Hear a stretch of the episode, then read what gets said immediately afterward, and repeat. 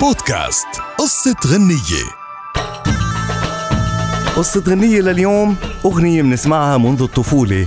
لطالما واكبتنا بأفراحنا الشعبية ودبكنا على أنغامها أغنية من تراث بلاد الشام.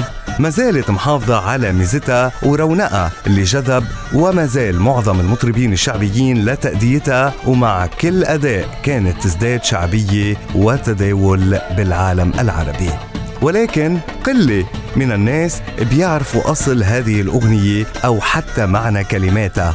بل يمكن أنه معظمنا يخطئ في لفظ الكلمات حتى اللي غنوها اللي بدي شارككم فيه اليوم هو طريف وهو إنه القصيدة الأصلية لهالأغنية ما بتقول هيك بينما الجملة الصحيحة هي على عين مليتي و12 ملية. جسر الحبيب انقطع من دوس رجليا يعني تحت عين وليتي يعني آه، والدتي وتطنيش ولي اللي هو والدي. انقطع الجسر المؤدي إلى بيت حبيبي من دوس قدمي. والولي والولية مثل ما قلنا هما الأب والأم وهن شايفين حال ابنهما العاشق.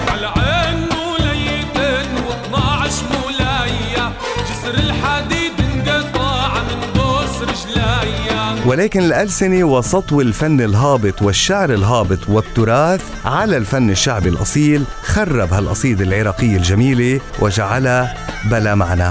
وبناء على ما أوردوا كثير من المؤرخين للأغنية العراقية فإن أصل الأغنية عراقي وكلماتها تروي قصة عاشق يتردد على منزل أو مكان وجود حبيبته بكثرة ما أدى إلى انقطاع الجسر المؤدي إلى المكان من كثرة الدوس عليه.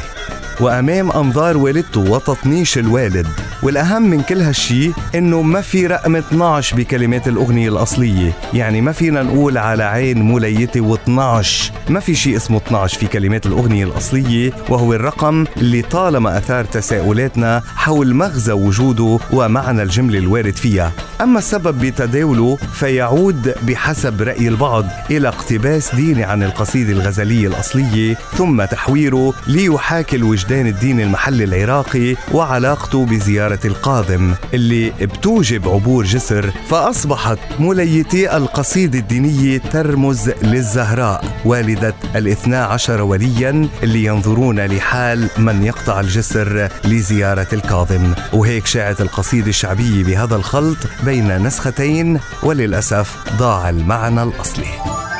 بودكاست قصة غنية.